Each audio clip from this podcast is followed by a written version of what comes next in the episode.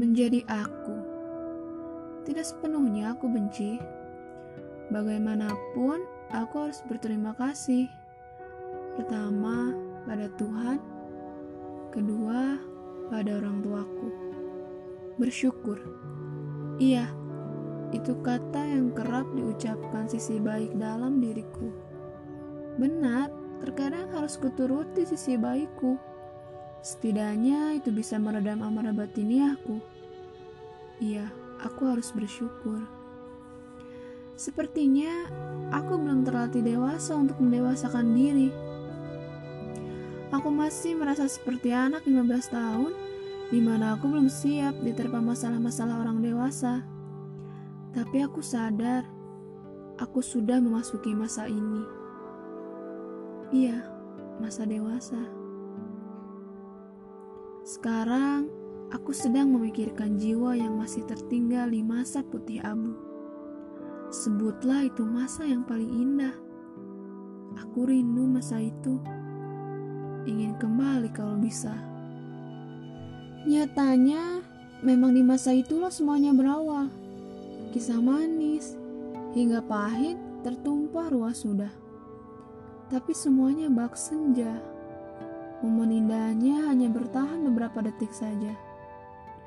Aku pernah berekspektasi. Aku merancang sedemikian rupa alur hidupku. Setelah lulus, aku harus begini begitu.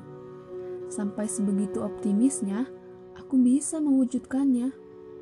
Mimpiku kuliah di sana, mimpiku bekerja di sana, tapi hanya mimpi. Iya, Ku bilang itu hanya mimpi. Nyatanya, aku terjebak di keadaan terburuk yang tidak pernah aku prediksi sebelumnya. Tersendat di antara lika-liku hidup yang membingungkan. Kusebut ini mimpi yang terjeda. Tuhan masih menahanku di ruang imajinasi, masih membiarkan aku menumpuk harap, masih membiarkan aku berteman baik dengan hayal, terutama masih menguji kedahsyatan sabarku. Saat aku hendak menggantungkan harapan yang hampir menyentuh ujung langit, kurasa aku malah tertampar realita yang mengharuskanku menunggu lagi. Ini seperti jalan berbatu yang terpaksa kuinjak dengan kaki telanjang. Aku hanya merintih menahan ingin. Aku hanya pasrah menahan marah lalu aku bersyukur menerima sakit. Ini sebagian rencana indahnya. Aku yakin. Aku harus melalui serentetan alur yang berkonflik dulu sepertinya. Aku tahu semesta menganggapku kuat. Kini aku sedang berada dalam rutinitas membosankan bekerja untuk memenuhi mau orang lain, bukan mauku. Bekerja untuk integritas orang lain, bukan aku. Bekerja untuk sebuah pencitraan. Dan itu menyedihkan. Ternyata begini rasanya berkecimpung dalam recehnya dunia industri.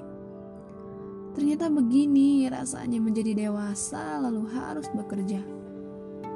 Tapi Bagaimanapun, hidup harus tetap berjalan.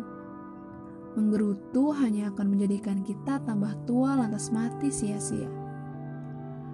Saat ini mungkin aku mencoba menikmati meski tak enak, tetap jadi manis meski di tempat yang pahit. Setidaknya itu bisa mengurangi tingkat stresku.